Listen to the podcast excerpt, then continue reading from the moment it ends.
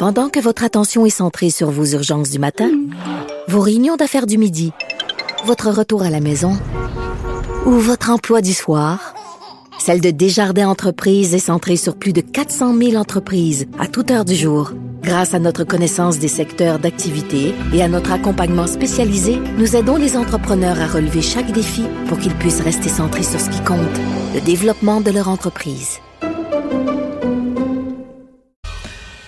Docteur Joanne Lieu, ancienne présidente de Médecins sans frontières, euh, a, euh, il y a plusieurs euh, semaines déjà, proposé ses services et son expertise, aussi bien à Québec qu'à Ottawa. On se souvient, entre autres, qu'elle avait organisé la réaction à la pandémie d'Ebola. Ben, pouvez-vous croire? Personne ne la rappelle. Non, euh, on a une experte ici au Québec avec de l'expérience internationale. Oh, bon non, savez-vous quoi, on va se passer de ses services. Dr Joanne Liu est au téléphone. Bonjour, Dr Liu, comment allez-vous? Bonjour, ça va bien? Ben moi non, je décolère pas de savoir que votre expertise n'a pas été utilisée. Qu'est-ce qui se passe, docteur Liu? Comment ça se fait qu'on fait pas appel à vous? Vous êtes une experte reconnue mondialement en, en termes de pandémie. Qu'est-ce qui s'est passé? Peux pas vous donner les détails de ce qui s'est passé, mais je crois qu'on est dans un état de crise et que euh, le gouvernement est très euh, très occupé et dans les tous les mécanismes euh, de la bureaucratie et de et de la gestion de la crise, ben il y a des choses qui, qui passent à côté. Donc probablement que c'est ça qui s'est passé.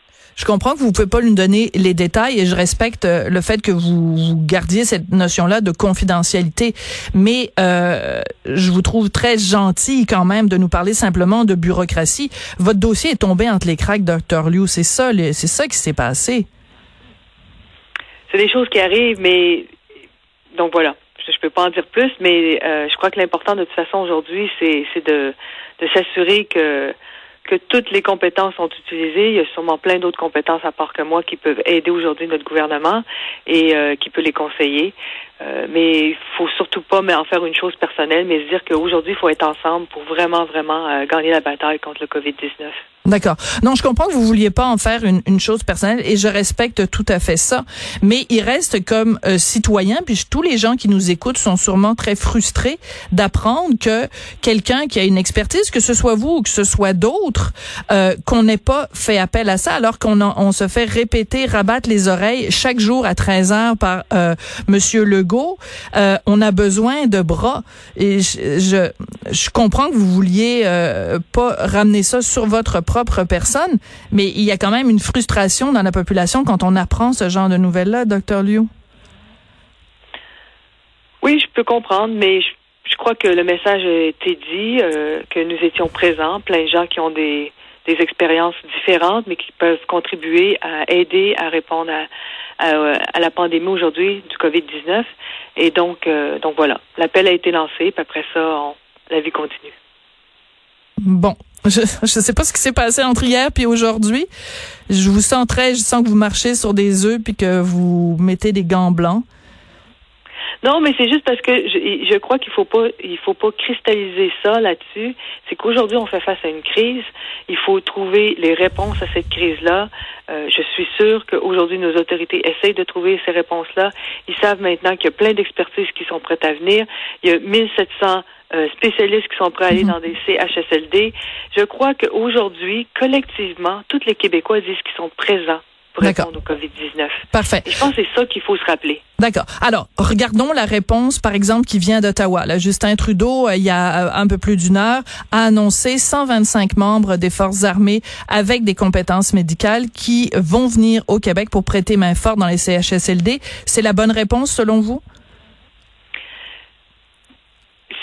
Aujourd'hui, je crois qu'il faut prendre euh, les, offres de gens qui ont certaines compétences.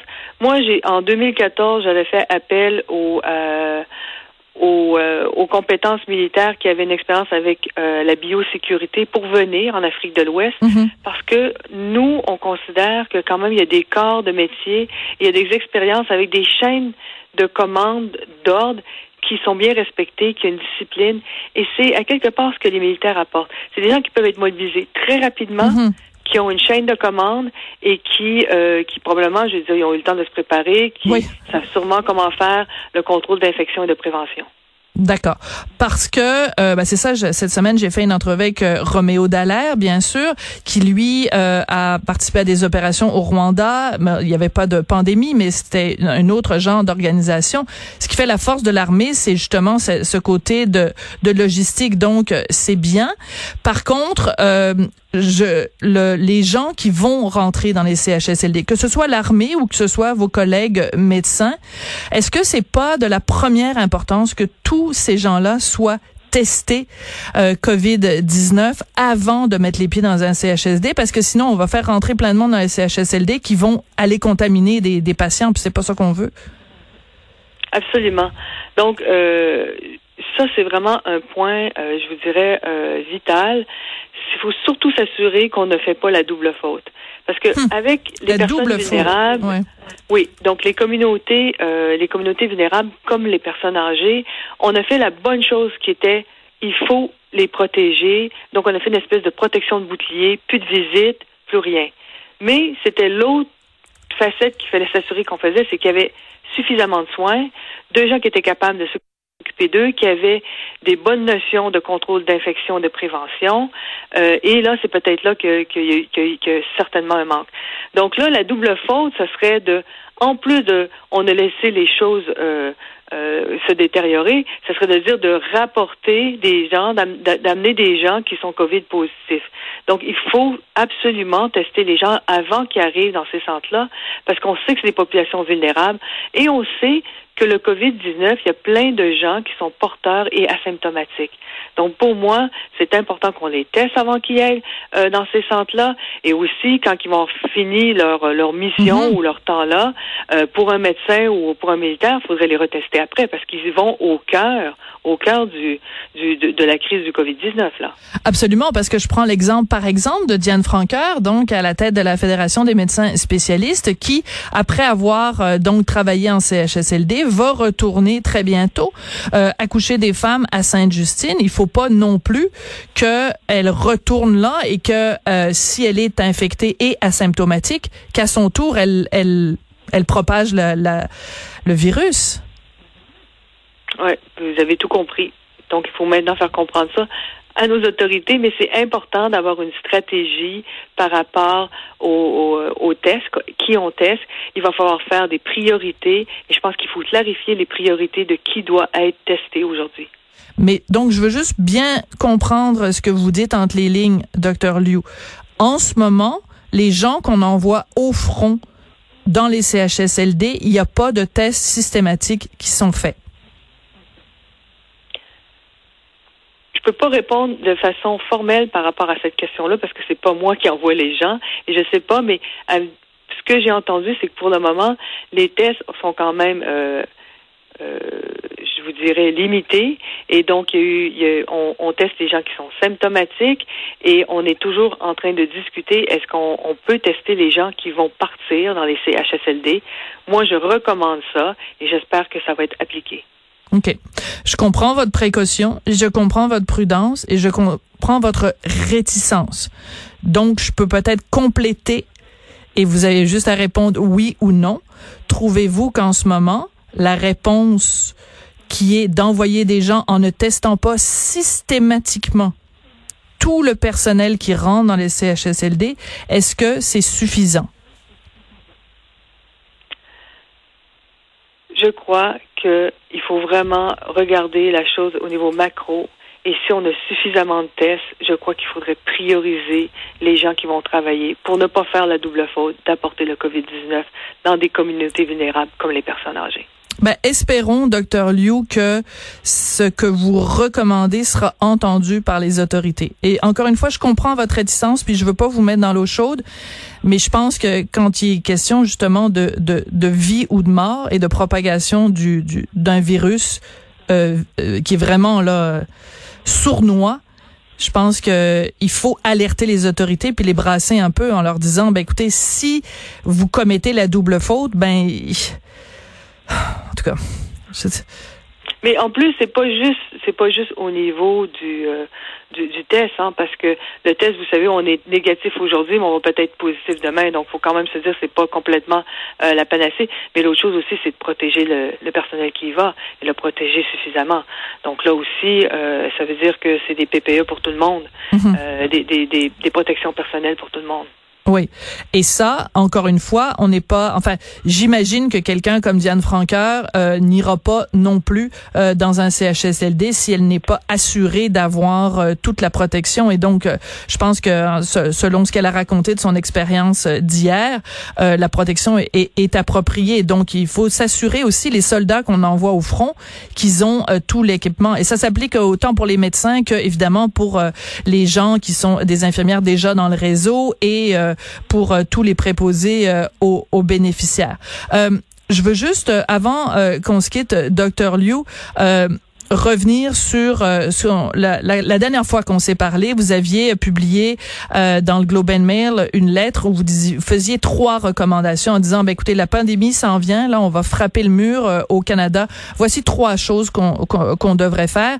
Euh, Est-ce que vous considérez jusqu'ici que les recommandations que vous avez faites il y a quelques jours, il y a quelques semaines, qu'elles sont respectées? Et sinon, quelle est la priorité qu'on devrait se donner au Canada pour faire face à cette pandémie? Je, mais je crois qu'il y avait trois pôles. Hein. C'était par rapport à avoir des des, euh, des hôpitaux qui étaient dédiés au Covid-19 ou des parties d'hôpitaux dédiés au Covid-19 qui n'avaient pas de qui avaient pas de croisement entre les patients positifs et négatifs et ni de croisement entre les soignants qui qui soignent des, des patients positifs et des patients négatifs. Donc en partie c'est mis en place, mais euh, donc voilà. Par rapport, c'était la protection du personnel mhm. au niveau autant physique que, que, mental. Et puis moi, je pense qu'il y a encore des choses à faire à ce niveau-là. Puis la troisième, qui est vraiment le truc maintenant qui me taraude énormément, c'est de s'assurer que les patients COVID négatifs, les patients qui sont qui ont des urgences médicales et qui sont non infectés, aient accès aux soins, qu'on ne crée pas une seconde classe de patients. Mhm. Et on, on j'ai écrit une dernière lettre avec d'autres collègues pour le devoir, mais pour moi, c'est important qu'on relance euh, par étape une partie des soins parce qu'on ne peut pas garder en pause un système de soins pour toujours euh, parce qu'après ça, les dommages collatéraux, ça va être des patients. Des patients qui se sont mm. détériorés, de choses qu'on aurait pu prévenir, de choses qu'on aurait pu guérir. Absolument. Mais en même temps, si le personnel médical est rendu dans les CHSLD en train de changer des couches, il est pas sur le terrain en train de soigner les gens. Donc, c'est pour ça que je reviens à ma question initiale. Est-ce que c'est la meilleure utilisation des ressources que d'envoyer des médecins spécialistes dans les CHSLD? Présentement, l'appel a été fait sur plein de corps de métier et euh, beaucoup de gens ont répondu présent, tant au niveau euh, infirmier que euh, que préposé. Et, et donc, moi, je pense que ça va être, on, on devrait être capable d'avoir assez et suffisamment de personnel pour pouvoir faire une partie de la relance du système de santé pour s'assurer qu'un patient qui euh, qui attend pour être opéré pour un cancer, ça, se fasse bientôt, mm. pour s'assurer que euh, euh, on a on a un patient qui, s'il se détériore, n'hésitera pas à venir parce qu'il pense qu'il ne sera pas reçu dans, dans nos structures. C'est vraiment important. Mais il faut s'assurer qu'il n'y ait pas donc une quatrième vague qui serait une vague de, de, de problèmes de santé qu'on crée parce qu'il y a des gens qui ont besoin de traitement et qui en reçoivent pas, en particulier dans le cancer. On en parlait hier avec le docteur euh, Éric euh, Castonguay. Euh, docteur Liu, merci beaucoup d'être euh, venu nous parler euh, aujourd'hui, puis merci de continuer à tirer la sonnette d'alarme.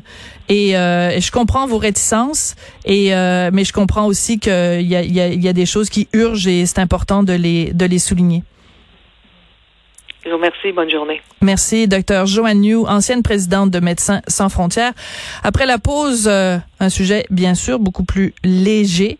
Hein? On se, on se le cachera pas. Au revoir et à bientôt. on va parler musique avec Patrick Bruel.